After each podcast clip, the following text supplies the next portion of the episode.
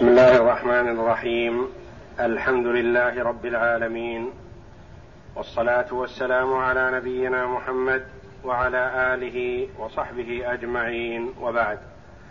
أعوذ بالله من الشيطان الرجيم. وآخرون اعترفوا بذنوبهم خلطوا عملا صالحا وآخر سيئا.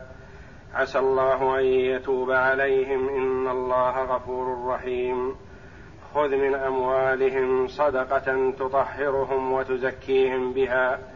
وصل عليهم إن صلاتك سكن لهم والله سميع عليم. ألم يعلموا أن الله هو يقبل التوبة عن عباده ويأخذ الصدقات وأن الله هو التواب الرحيم. جل وعلا وممن حولكم من الأعراب منافقون ومن أهل المدينة مردوا على النفاق لا تعلمهم نحن نعلمهم سنعذبهم مرتين ثم يردون إلى عذاب عظيم. وهنا يقول جل وعلا وآخرون اعترفوا بذنوبهم خلطوا عملا صالحا وآخر سيئا. عسى الله أن يتوب عليهم إن الله غفور رحيم. المتقدم في ذكر المنافقين الذين هم داخل المدينة وحولها من الإعراب. بين جل وعلا حالهم بعدما بين حال المؤمنين السابقين من المهاجرين والأنصار والذين اتبعوهم بإحسان. فبين حال المؤمنين السابقين من المهاجرين والأنصار وما أعد لهم جل وعلا في الدار الآخرة من النعيم المقيم. ثم بين حال المنافقين ثم بين جل وعلا حال من خلط عملا صالحا وخلط معه عملا سيئا. فقال جل وعلا وآخرون اعترفوا بذنوبهم. خلطوا عملا صالحا وآخر سيئا. عسى الله أن يتوب عليهم. إن الله غفور رحيم. هذه الآية قال بعض المفسرين نزلت في أبي لبابة ومعه جمع هم عشرة. تخلفوا عن النبي صلى الله عليه وسلم في غزوة تبوك. وما كانوا منافقين. غزوا مع النبي صلى الله عليه وسلم قبل ذلك. وقدموا عملا صالحا لكنهم تخلفوا عن الغزوة بدون عذر. كسلا وإخلادا للراحة ورغبة في تنمية المال والرغبة في الجلوس مع الأهل والولد. فتأخروا لذلك لا لنفاق في قلوبهم فلما قرب النبي صلى الله عليه وسلم من المدينة راجعا. ندموا ندما شديدا على ما فاتهم من الغزو مع رسول الله صلى الله عليه وسلم فقام سبعة أو أقل من ذلك قيل سبع قيل هم عشرة ومن تقدم لربط أنفسهم في المسجد سبعة وقيل الكل سبعة وقيل هم أقل من ذلك قيل خمسة وقيل ثلاثة.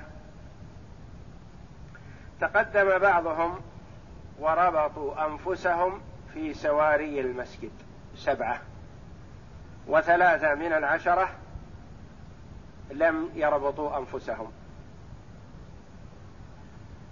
فمر النبي صلى الله عليه وسلم وقد ربط أنفسهم ربطوا أنفسهم في سواري المسجد.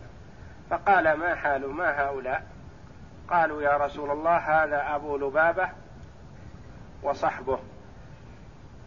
ندموا على تخلفهم عنك في غزوة تبوك فربطوا أنفسهم في سواري المسجد وقالوا إنهم لا يطلقون أنفسهم حتى تطلقهم أنت وتتجاوز عنهم وتقبل منهم.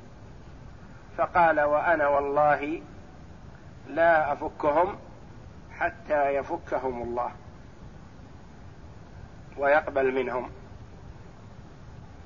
فبقوا رابطين أنفسهم في سواري المسجد يفكونها عند الصلاة فيصلون ويرجعون إلى سواريهم. أخذوا على هذا زمن أيام قيل سبعة أيام وقيل أقل من ذلك.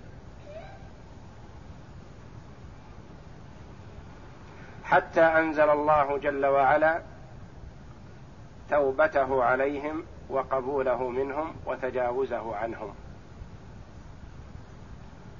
وأما الثلاثة الآخرون فلم يربطوا أنفسهم وجاءوا إلى النبي صلى الله عليه وسلم وأخبروه بأنهم لا عذر لهم وأنهم نادمون على ما فعلوا فارجع الله جل وعلا الإذن بتوبتهم.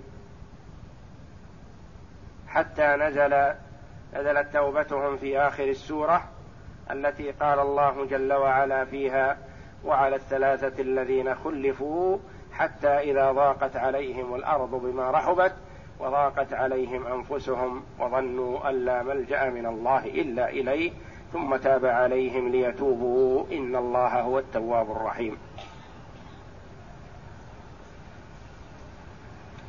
فأنزل الله جل وعلا في هؤلاء الذين ربطوا أنفسهم في سواري المسجد قوله جل وعلا وممن حولكم من الأعراب منافق وآخرون اعترفوا بذنوبهم خلطوا عملا صالحا وآخر سيئا.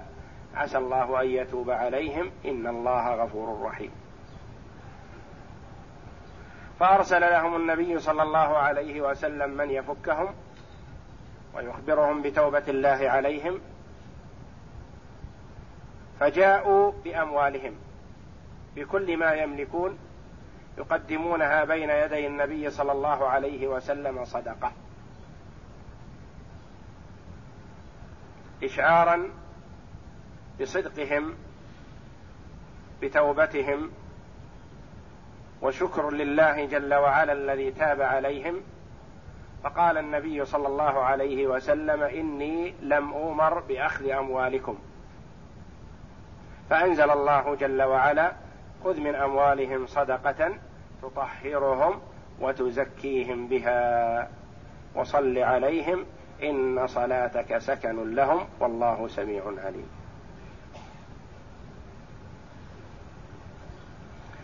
فقال النبي صلى الله عليه وسلم أقبل منكم الثلث وأخذ منهم الثلث وأمرهم بأن يبقوا بقية أموالهم معهم.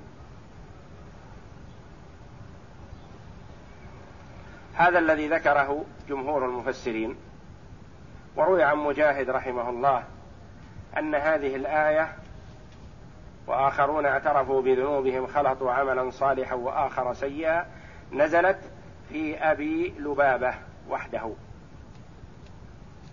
حينما بعثه النبي صلى الله عليه وسلم لبني قريظة فحينما حاصر النبي صلى الله عليه وسلم بني قريظة لما خانوا العهد الذي بينهم وبين النبي صلى الله عليه وسلم الطائفة الثالثة من اليهود بنو قريظة وبنو النضير وبنو قينقاع. لما خان هؤلاء بنو قريظة العهد الذي بينهم وبين النبي صلى الله عليه وسلم وساعدوا الأحزاب حاصرهم النبي صلى الله عليه وسلم. فطلبوا من النبي صلى الله عليه وسلم بعدما طلب أمرهم أن ينزلوا على حكمه. قالوا له أرسل لنا أبا لبابة لأنه كان صديقا لهم. وأرادوا أن يستشيروه. فأرسل النبي صلى الله عليه وسلم إليهم إلى هؤلاء الطائفة من اليهود أبا لبابة. فقالوا له أتشير علينا أن ننزل على حكم محمد؟ فقال بلسانه نعم وأشار إلى حلقه بيده أنه الذبح. يعني القتل أن محمد أن الرسول سيقتلكم. يقول رضي الله عنه فما تحركت قدماي من مكانهما حتى عرفت أني خنت الله ورسوله. وندم على ما فعل حيث أشار إلى حلقه. ولم يعد إلى النبي صلى الله عليه وسلم واتجه إلى المسجد فربط نفسه في سارية من سوار المسجد ولم يذق طعاما ولا شرابا وكانت امرأته تأتيه فتحله وقت الصلاة ليصلي ثم بعد الصلاة يعود إلى رباطه في السارية. وأخذ على هذا أياما وسأل عنه النبي صلى الله عليه وسلم فأخبر بحاله فقال أما إنه لو جاءني لاستغفرت له. وما دام فعل ما فعل فليبقى حتى يفكه الله. حتى كان يقوم ويسقط. مغشيا عليه. فأنزل الله جل وعلا توبته وآخرون اعترفوا بذنوبهم خلطوا عملا صالحا وآخر سيئا عسى الله أن يتوب عليهم. فأخبر بأن الله جل وعلا تاب عليه وفك بأمر النبي صلى الله عليه وسلم.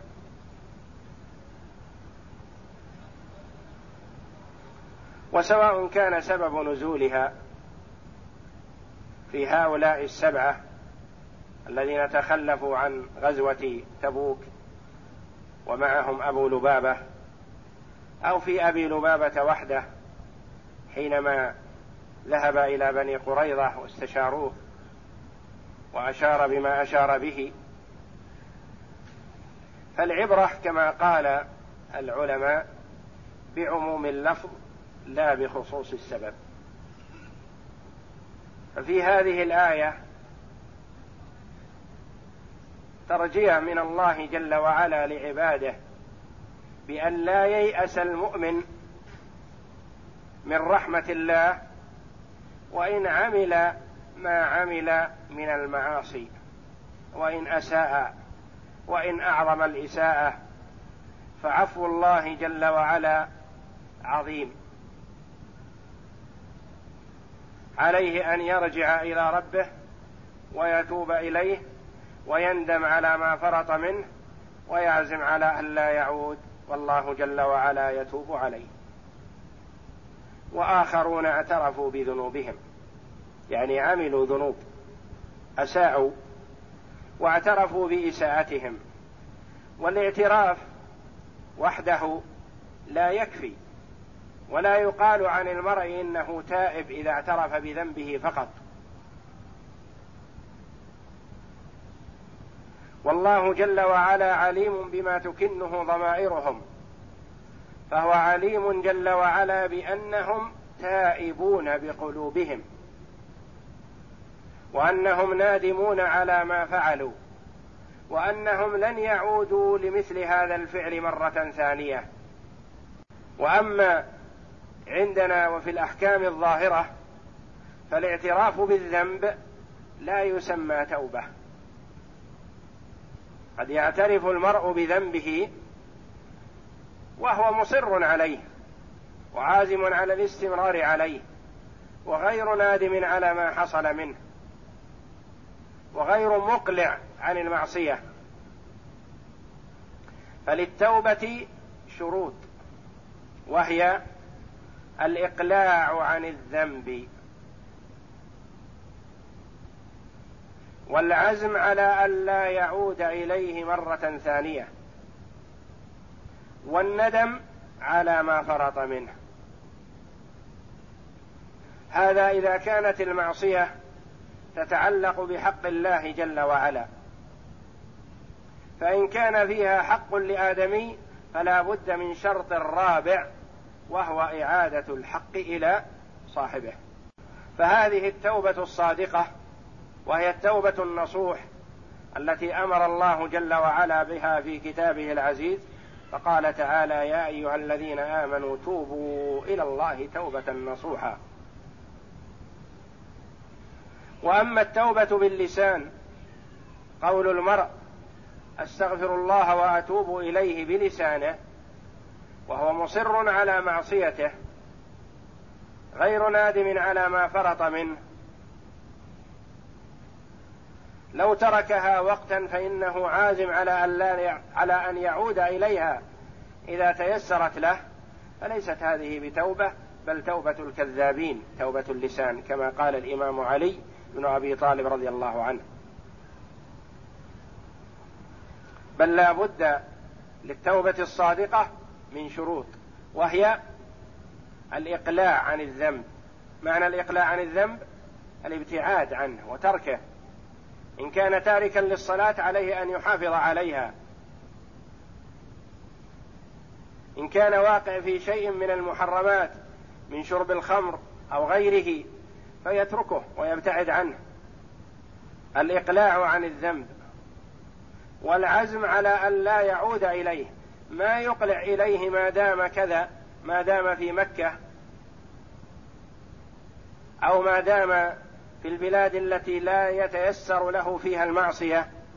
فإذا صار في أماكن بعيدة تتيسر له المعصية هو عازم على أن ينتهك هذه المحرمات.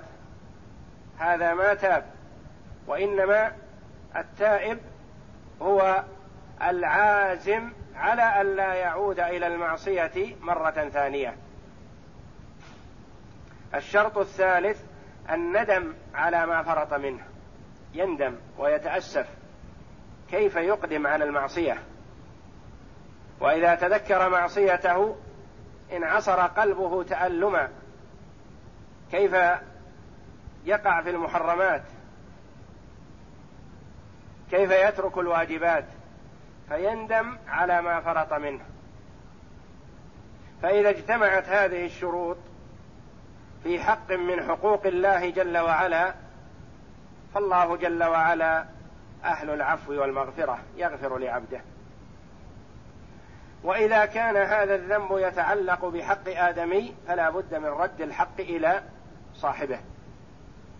إن كان مالا يرده وإن كان سبا أو ظلما فعليه أن يستحله وإن توقع أنه لا يحلله فعليه أن يدعو له وأن يحسن إليه مقابل إساءته إليه.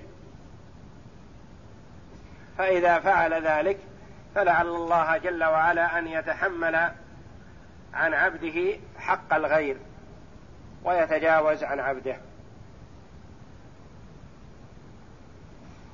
يقول الله جل وعلا وآخرون اعترفوا بذنوبهم خلطوا عملا صالحا. لهم أعمال صالحة. الإسلام والإيمان والصلاة والصيام وبر الوالدين وصلة الأرحام والجهاد في سبيل الله. فعلوا أفعالا صالحة وأعمالا طيبة يثابون عليها. وعملوا أعمالا سيئة. في حق هؤلاء تخلفهم عن النبي صلى الله عليه وسلم في غزوة تبوك. هذا عمل سيء. وفي حق غيرهم أي عمل سيء فعله. وآخر سيئا جمعوا بين الأمرين. أتوا بأعمال حسنة وبأعمال قبيحة. فإذا ندم على الفعل القبيح وتاب منه فالله جل وعلا يتوب عليه. يقول الله جل وعلا عسى الله أن يتوب عليهم. عسى هذه من أفعال الترجي. والترجي المرء يترجى شيئا من مخلوق. لا يدري يعطيه أو لا يعطيه. والله جل وعلا يقول عن نفسه عسى الله أن يتوب عليهم. وهو جل وعلا أهل العفو والمغفرة. فلذا يعبر بعض المفسرين رحمه الله بقوله عسى من الله واجبة. لأنها وعد كريم من الله. والله جل وعلا لا يخلف الوعد. يعفو ويتجاوز. بخلاف المخلوق فالمخلوق قد يعد ولا يفي. فلذا يعبر بعض العلماء بقوله عسى من الله واجبة.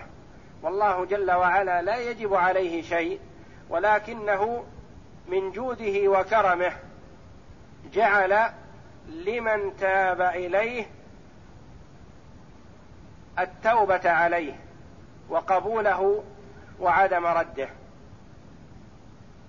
وإلا فلا نقول إن هذا الشيء يجب على الله.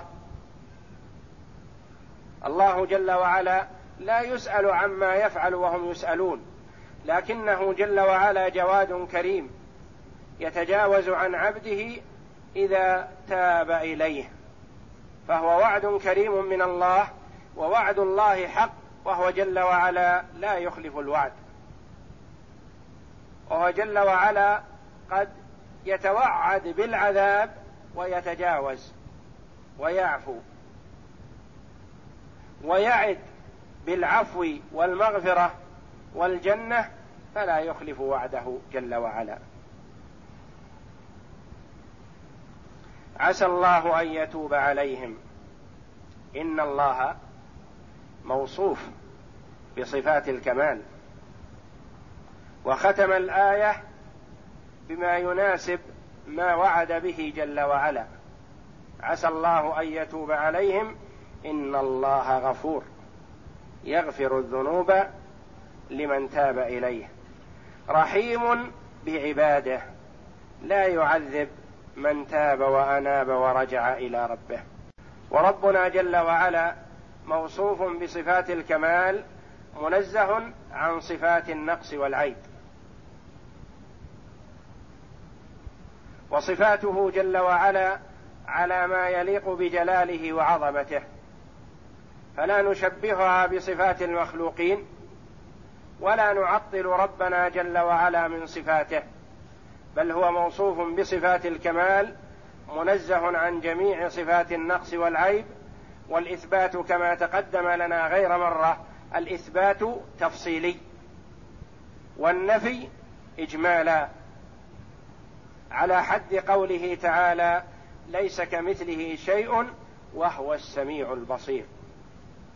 ومعنى الإثبات تفصيلي أننا لا نثبت لربنا جل وعلا صفة لم يثبتها لنفسه أو يثبتها له رسوله صلى الله عليه وسلم. فالإثبات نتوقف فيه على ما ورد.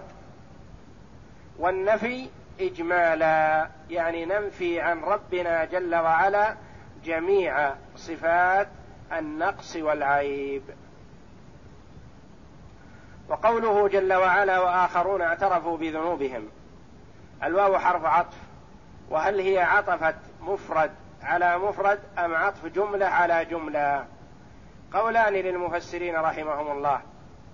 قيل وآخرون معطوفة على منافقون وممن حولكم من الأعراب منافقون وآخرون اعترفوا بذنوبهم.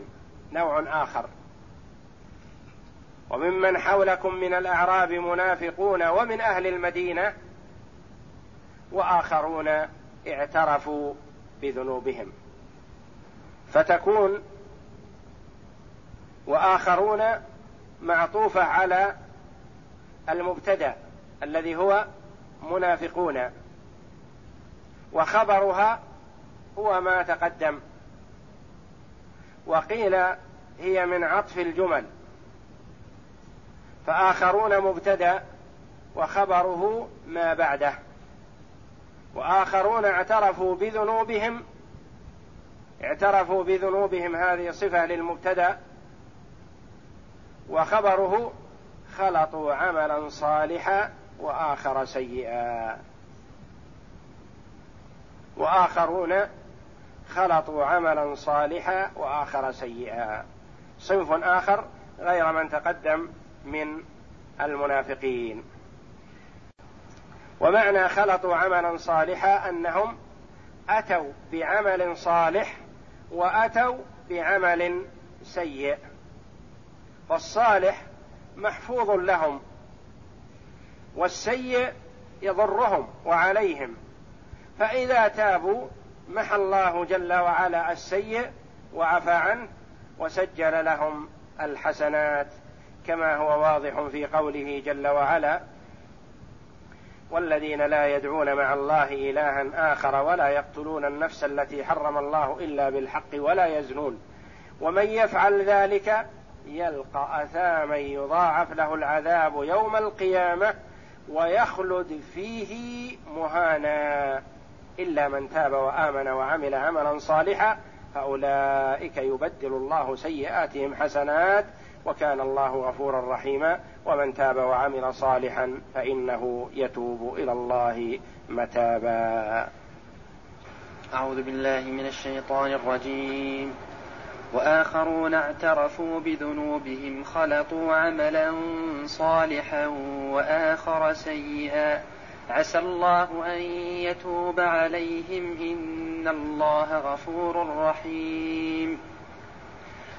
لما بين تعالى حال المنافقين المتخلفين عن الغزاة رغبة عنها وتكذيبا وشكا شرع في بيان حال المنافقين الذين تأخر المذنبين.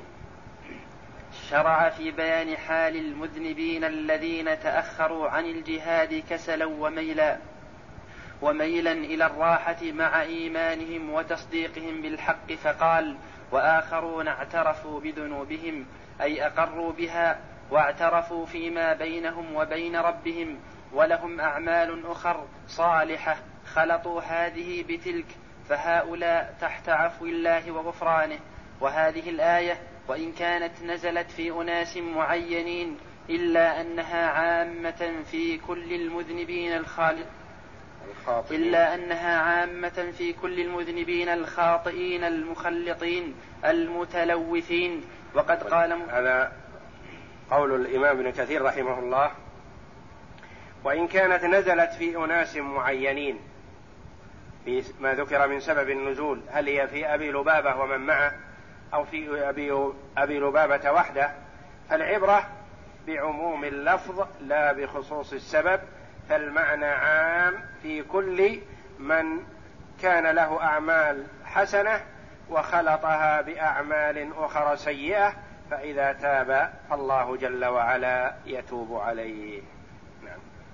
وقد قال مجاهد إنها نزلت في أبي لبابة لما قال لبني قريظة إنه الذبح وأشار بيده إلى حلقه وقال ابن عباس وآخرون نزلت في أبي لبابة وجماعة من أصحابه تخلفوا عن رسول الله صلى الله عليه وسلم في غزوة تبوك فقال بعضهم أبو لبابة وخمسة معه وقيل سبعة معه وقيل تسعة معه فلما رجع رسول الله صلى الله عليه وسلم من غزوته ربطوا أنفسهم بسوار المسجد وحلفوا لا يحل لا يحلهم إلا رسول الله صلى الله عليه وسلم. فلما أنزل الله هذه الآية وآخرون اعترفوا بذنوبهم أطلقهم رسول الله صلى الله عليه وسلم وعفى عنهم.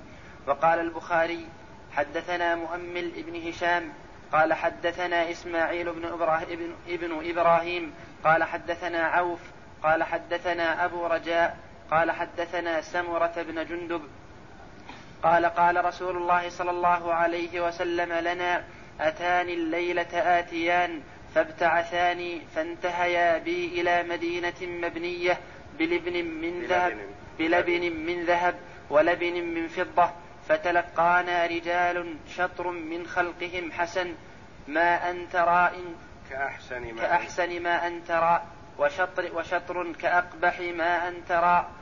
فقال قال لهم اذهبوا فقعوا في ذلك النهر فوقعوا فيه ثم رجعوا إلينا قد ذهب قد ذهب ذلك السوء عنهم فصار قد ذهب ذلك السوء عنهم فصاروا في أحسن صورة.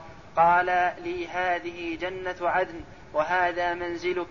قال وأما القوم الذين كانوا شطر منهم حسن وشطر منهم قبيح فإنهم خلطوا عملا صالحا وآخر سيئا.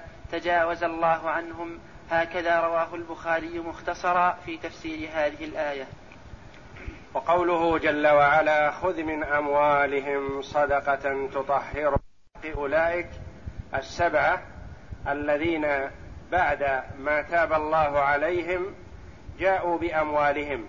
إلى النبي صلى الله عليه وسلم صدقة فلم يقبلها النبي صلى الله عليه وسلم وقال لم أومر بأخذ أموالكم. فأنزل الله جل وعلا خذ من أموالهم صدقة تطهرهم وتزكيهم بها وصل عليهم إن صلاتك سكن لهم. وقيل هذه الآية نزلت مبينة لفريضة الزكاة. والمراد الزكاة الواجبة. وعلى القول الأول أنها الصدقة المستحبة. خذ من أموالهم صدقة تطهرهم وتزكيهم بها. لما سمى الله جل وعلا ما يدفعه المرء تبرعا وتطوعا؟ صدقة. لأنها تنبئ عن صدق إيمان العبد. فقلما تجتمع الصلاة والزكاة عند امرئ إلا كان مؤمنا لأن الصدقة دفع المال صعب على النفوس. الكثير من النفوس يهون عليها عمل البدن.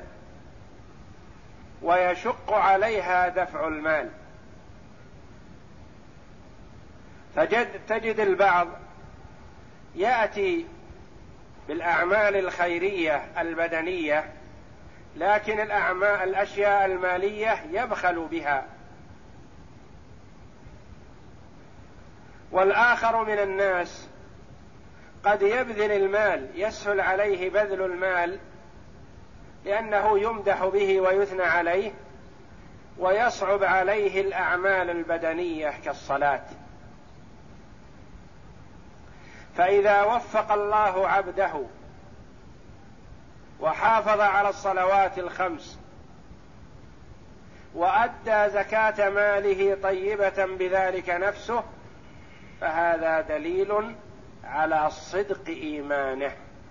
ولهذا سميت صدقة تدل على الصدق. وسميت زكاة لأنها تنمي المال.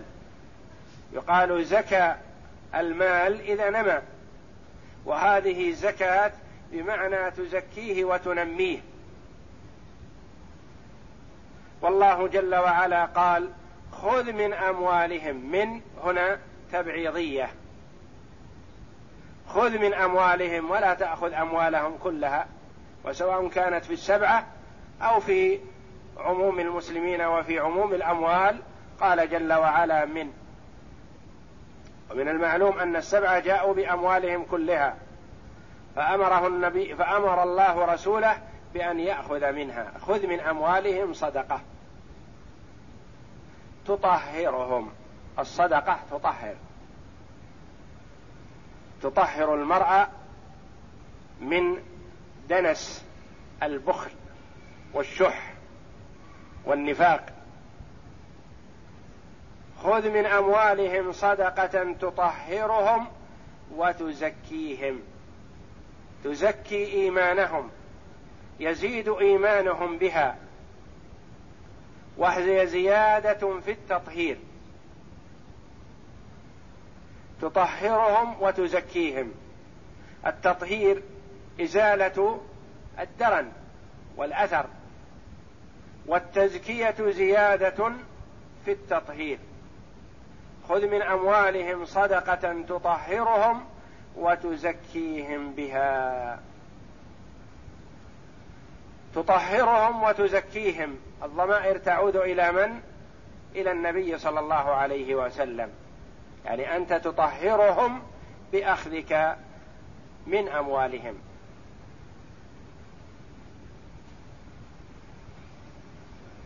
تطهرهم وتزكيهم بها وصل عليهم. صل بمعنى ادعو. وكان عليه الصلاة والسلام كما روى عبد الله بن أبي أوفى قال كان النبي صلى الله عليه وسلم إذا أتي بصدقة دعا للمتصدق. وإن أبي جاء بصدقته فأعطاها للنبي صلى الله عليه وسلم فقال عليه الصلاة والسلام اللهم صل على آل أبي أوفى. اللهم صل عليه. فالصلاة من النبي صلى الله عليه وسلم على الآدميين على المخلوقين الدعاء لهم وصل عليهم بمعنى ادع لهم. ودعاؤه صلى الله عليه وسلم مستجاب عند الله. وصل عليهم إن صلاتك سكن لهم رحمة لهم وسبب لرحمتهم وخير لهم في الدنيا والآخرة. والله سميع عليم. سميع لما يتكلمون به وما يظهرونه بألسنتهم. عليم بما تنطوي عليه قلوبهم. فالمنافق قد يأتي بالمال رياء وسمعة. ومن أجل مدح الناس مدح الناس له وثنائهم عليه. هل ينفعه ذلك عند الله؟ لا. لأن الله عليم بما في قلبه. يثيبه ويعطيه على قدر نيته. إن أراد مدح الناس أعطاه إياه وليس له في الآخرة من نصيب. وإن أراد وجه الله والدار الآخرة فالله جل وعلا يتقبل الصدقة بيمينه وكلتا يدي ربي يمين مباركة ويربيها للواحد من المؤمنين كما يربي الرجل مهره.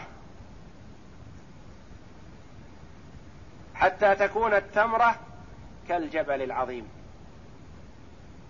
إذا أنفقت من كسب طيب. والله سميع لأقوالهم. عليم بنياتهم وضمائرهم عليم بمن طوت عليه من إخلاص أو نفاق أو رياء أو سمعة لا تخفى عليه خافية. ثم قال جل وعلا ألم يعلموا أن الله هو يقبل التوبة عن عباده؟ هذا ترغيب من الله جل وعلا لعباده. لأولئك وغيرهم لعموم العباد. الله جل وعلا يناديهم ويبين لهم أنه يقبل التوبة منهم فعليهم أن يتوبوا. ألم يعلموا أن الله هو يقبل التوبة عن عباده ويأخذ الصدقات؟ الله جل وعلا غني كريم غني عن عباده. لا تنفعه طاعة المطيع ولا تضره معصية العاصي. ومع ذلك رغب عباده جل وعلا في عمل ما ينفعهم. وقال جل وعلا إنه يقبل الصدقات يأخذ الصدقات. فإذا علم العبد المؤمن أنه إذا دفع الصدقة دفعها لمن؟ ما دفعها للفقير. أعطاها لله والله جل وعلا يأخذها ويتقبلها. هذا ترغيب وإعلاء من شأن الصدقة والزكاة. ما أعطيتها أنت مخلوقا مثلك ما أعطيتها فقير إنما أعطيتها ربك جل وعلا ويأخذ الصدقات. في هذا التعبير ترغيب في بذل الصدقة وإعطائها. وإشعار للمؤمن بأنه يتاجر مع من؟ مع الله جل وعلا. وأن الذي تتاجر معه يعلم السر وأخفى. فلا تنشر صدقتك أمام الملأ وتذكرها للناس. الله يعلم إن كانت متاجرتك معه. وإن كانت مع غيره فشأنك بها. ويأخذ الصدقات. وأن الله هو التواب الرحيم. ختم للآية. بما يرجي العباد ويجعلهم يسارعون في التوبة إلى الله وطلب المغفرة والرحمة منه سبحانه. وأن الله هو التواب. والتواب يعبر عنها علماء اللغة لأنها من صيغ المبالغة يعني كثير التوبة. كثير التوبة تواب. رحيم جل وعلا بمن يستحق الرحمة وهو جل وعلا يتوب على من تاب إليه. ويرحم من رجع إليه وأناب. ولا يرد ولا يطرد عبدا تائبا منيبا إليه لأنه تواب كثير التوبة على عباده. وقد رغب عباده وحرصهم على التوبة وحثهم عليها لأن العبد بالتوبة الصادقة ينسلخ من ذنوبه كلها بالتوبة الصادقة. تكون ذنوبه كأن لم تكن من حيث أنها ذنوب. ويتكرم جل وعلا بأن يبدلها بحسنات. كما هو واضح بنص القرآن. يبدلها بحسنات. السيئات السابقة يبدلها بحسنات. كما ورد في الحديث أن الله جل وعلا ينادي عبده ويرخي عليه ستره كنفه فيستره ويقرره بذنوبه. يقول فعلت كذا وكذا يوم كذا وكذا وفعلت كذا وفعلت كذا.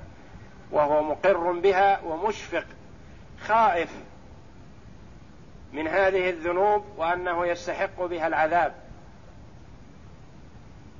فيقول الله جل وعلا له قد سترتها عليك في الدنيا وغفرتها لك ويبدلها جل وعلا بحسنات. فيقول العبد بعد ذلك من طمعه يا ربي ليست هذه ذنوبي فقط بل هناك أكثر. طمعا في أن تبدل بحسنات. فضحك النبي صلى الله عليه وسلم تعجبا من طمع العبد حتى بدت نواجذه. هو خائف حينما تعرض عليه الصغائر ولا تعرض عليه الكبائر. فهو خائف من عرض الكبائر وعقوبته من وعقوبته عليها. فيخبره ربه بأنه تجاوز عنه وابدلها بحسنات. فعند ذلك يطمع العبد ويقول يا رب ليست هذه ذنوبي بل هناك أكثر. طمعا في أن تبدل. والله جل وعلا جواد كريم. وإنما يريد من عباده أن يتوبوا إليه يرجعوا إليه. يندم العبد على ما فرط من ذنوبه ويعزم على الا يعود. ويكثر من الأعمال الصالحة. والله جل وعلا تواب رحيم. أعوذ بالله من الشيطان الرجيم. خذ من أموالهم صدقة تطهرهم وتزكيهم بها. وصل عليهم إن صلاتك سكن لهم. والله سميع عليم.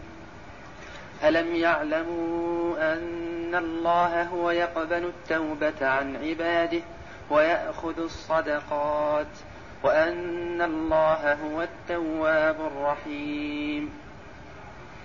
أمر تعالى رسوله صلى الله عليه وسلم بأن يأخذ من أموالهم صدقة يطهرهم ويزكيهم بها وهذا عام وإن أعاد بعضهم الضمير في أموالهم إلى الذين اعترفوا بذنوبهم وخلطوا عملا صالحا وآخر سيئا. ولهذا اعتقد بعض مانع الزكاة من من أحياء العرب أن دفع الزكاة إلى الإمام لا يكون وإنما كان هذا خاصا برسول الله صلى الله عليه وسلم. ولهذا احتجوا بقوله تعالى خذ من أموالهم صدقة. الآية. الذين منعوا تسليم الزكاة لأبي بكر رضي الله عنه كأنهم احتجوا بهذه الآية فعزم أبو بكر رضي الله عنه على قتالهم ومعه الصحابة وقال رضي الله عنه قولته المشهورة والله لو منعوني عناقا وفي رواية عقالا كانوا يؤدونه إلى رسول الله صلى الله عليه وسلم لقاتلتهم على منعه يقول عمر رضي الله عنه فلما فما رأيت الله شرح صدر أبي بكر للجهاد فعرفت أنه الحق نعم. وقد رد عليهم هذا التأويل والفهم الفاسد أبو بكر الصديق وسائر الصحابة وقاتلوهم حتى أدوا الزكاة إلى الخليفة كما كانوا يؤدونها إلى رسول الله صلى الله عليه وسلم. حتى قال الصديق والله لو منعوني عناقا وفي رواية عقالا كانوا يؤدونه إلى رسول الله صلى الله عليه وسلم لقاتل لأقاتلنهم على منعه. وقوله وصل عليهم أي ادع لهم واستغفر لهم كما رواه مسلم في صحيحه عن عبد الله بن أبي أوفى قال كان النبي صلى الله عليه وسلم إذا أتى إذا أتي بصدقة قوم صلى عليهم فأتاه أبي بصدقته فقال اللهم صل على آل أبي أوفى. وفي الحديث الآخر أن امرأة قالت يا رسول الله صل علي وعلى زوجي. فقال اللهم صل فقال صلى الله عليك وعلى زوجك. وقوله إن صلاتك سكن لهم قرأ بعضهم صلواتك على الجمع. صلواتك إن صلواتك سكن لهم. نعم. قرأ بعضهم صلواتك على الجمع وآخرون قرأوا إن صلاتك على الإفراد سكن لهم. قال ابن عباس رحمه قال ابن عباس رحمة لهم.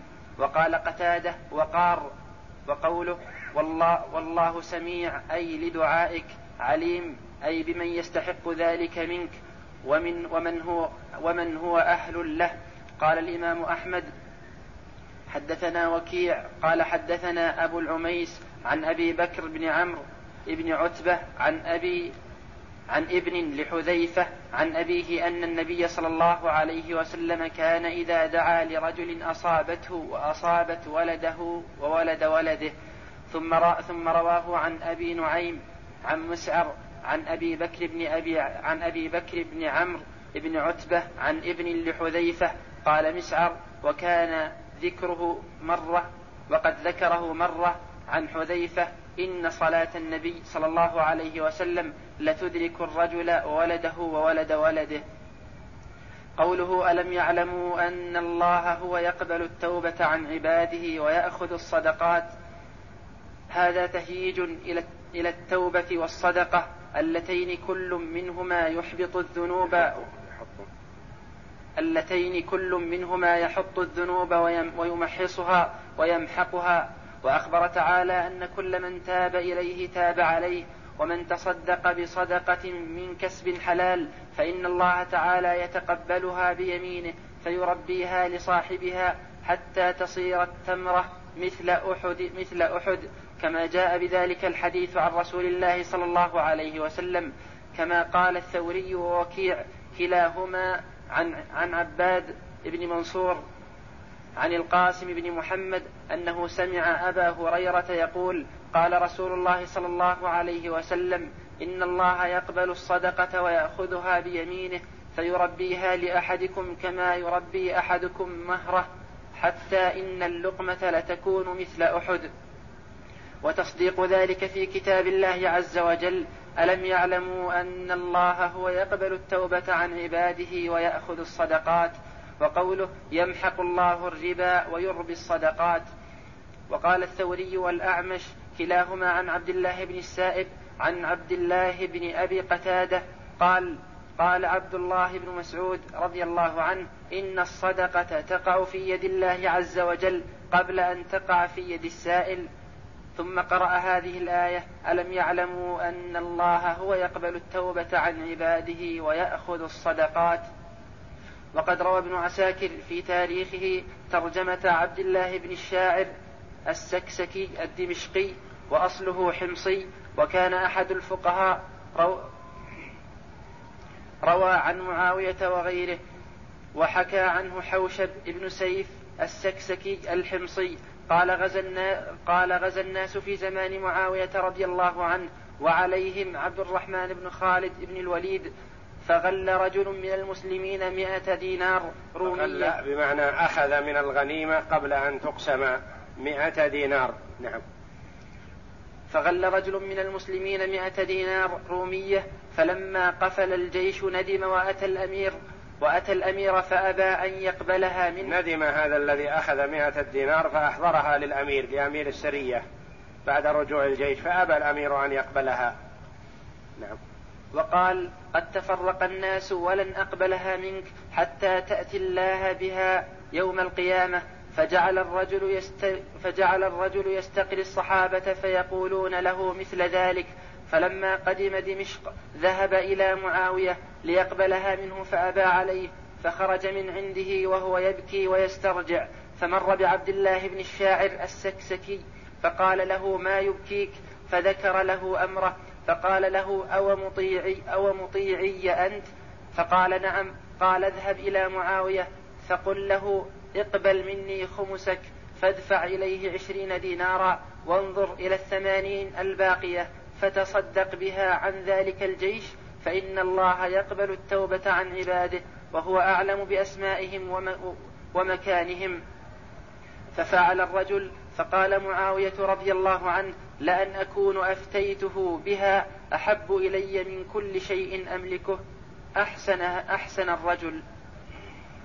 والله أعلم. وصلى الله وسلم وبارك على عبده ورسول نبينا محمد وعلى آله وصحبه أجمعين.